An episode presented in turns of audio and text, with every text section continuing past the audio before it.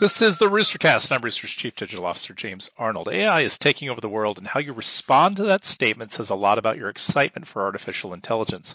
Some are concerned that the slippery slope has to end with Arnold Schwarzenegger blowing away the resistance. Others are concerned for their jobs. Count me as one who's excited.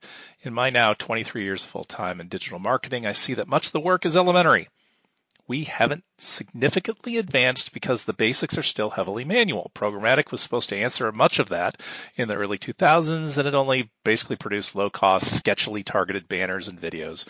What a failure. Other cool things have also fallen short.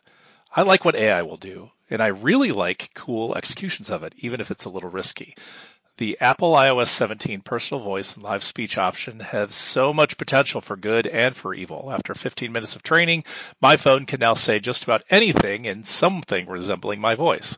The utility of it still yet limited in setting up phrases for recall or some FaceTime integrations, but the idea that I might be able to speak without speaking could be amazing. Gone will be the days of, I can't talk right now. I'm looking forward to that.